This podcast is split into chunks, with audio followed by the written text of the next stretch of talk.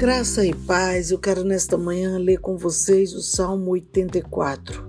Este é um salmo tremendo e ele está escrito: Quão amáveis são os teus tabernáculos, Senhor dos exércitos. A minha alma suspira e desfalece pelos atos do Senhor. O meu coração e a minha carne exultam pelo Deus vivo. O pardal, ele encontrou casa, e a andorinha ninho para si, onde acolhe os seus filhotes. Eu e os teus altares, Senhor dos exércitos, Rei meu e Deus meu. Bem-aventurados que habitam em tua casa, louvam-te perpetuamente. Bem-aventurado o homem cuja força está em ti, em cujo coração se encontram os caminhos aplanados, o qual, passando pelo vale árido, faz dele um manancial de bênção, o cobre a primeira chuva. Vão indo de força em força, cada um deles aparece diante de Deus em Sião. Senhor, Deus dos exércitos, escuta minha oração, presta ouvidos, ó Deus de Jacó. Olha, ó Deus, escudo nosso, e contempla o rosto do teu ungido, pois um dia nos teus atos vale mais que mil. Prefiro estar à porta da casa do meu Deus a permanecer nas tendas da perversidade, porque o Senhor Deus é sol e escudo, o Senhor dá graça e glória, nenhum bem sonega aos que andam retamente. Ó Senhor dos exércitos, feliz o homem que em ti confia. Olha que coisa extraordinária tem este salmo de lições para a nossa vida. Este foi um dos primeiros salmos que aprendi no início na minha, da minha caminhada. Minha líder, ela nos ensinava a decorar textos bíblicos, porque não sabíamos quanto tempo íamos ter a Bíblia em nossas mãos.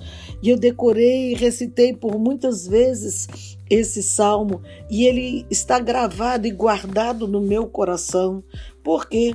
Porque o salmista aqui ele valoriza o templo, a casa do Senhor.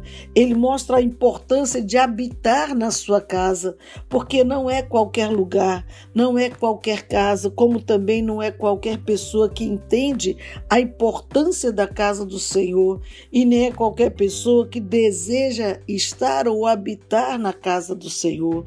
Aqui o salmista, ele ansiava por se afastar de um mundo agitado, se afastar da sua rotina, se afastar da mesmice para encontrar-se com Deus, no lugar da sua habitação, na sua igreja, no santo templo.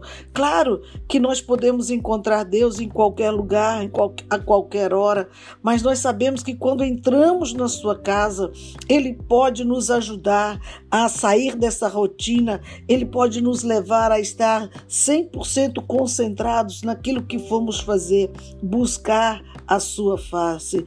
Por isso é um lugar ideal para meditar, é o lugar ideal para orar, é o lugar ideal para nos alegrar, nos fortalecer através da oração, do louvor, das palavras que são ensinadas, da comunhão com os irmãos.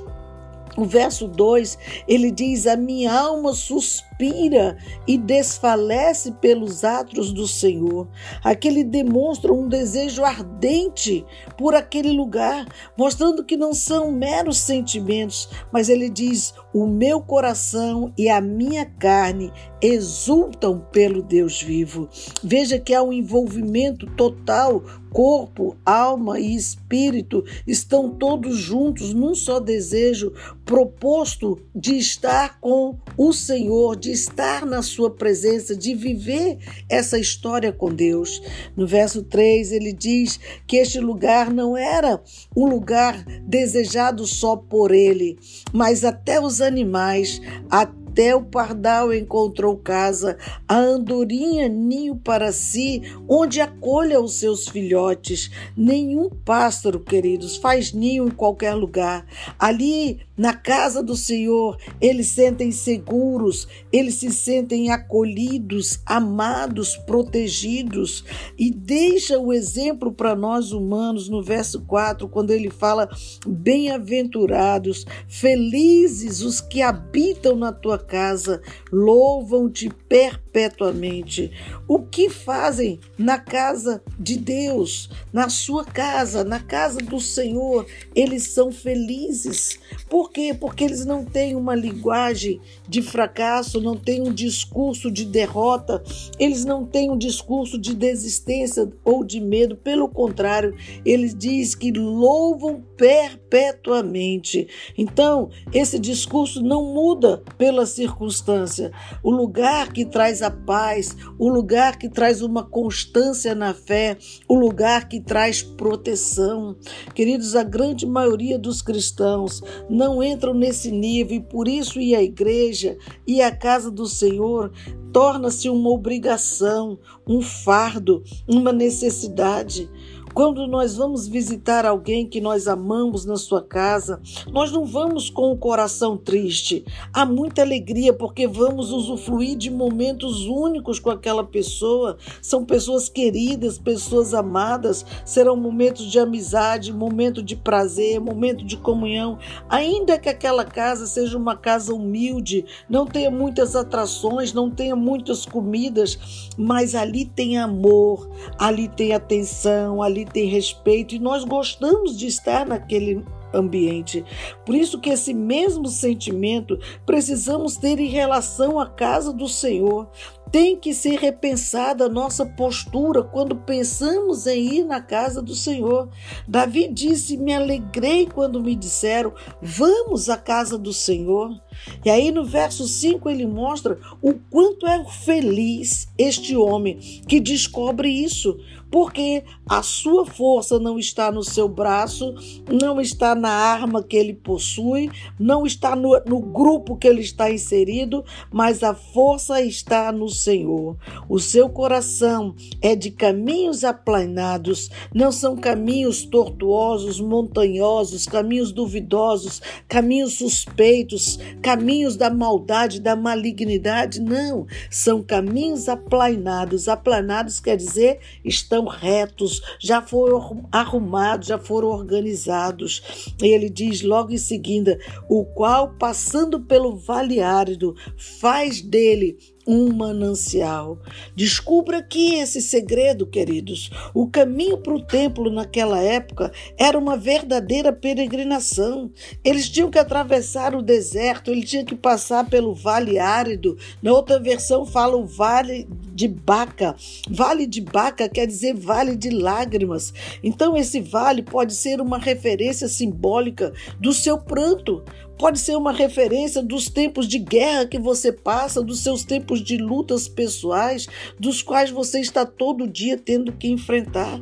Mas aí ele diz que passa por esse vale, mas faz dele uma fonte, um manancial, ou seja, a sua fé, ela é fortalecida em Deus.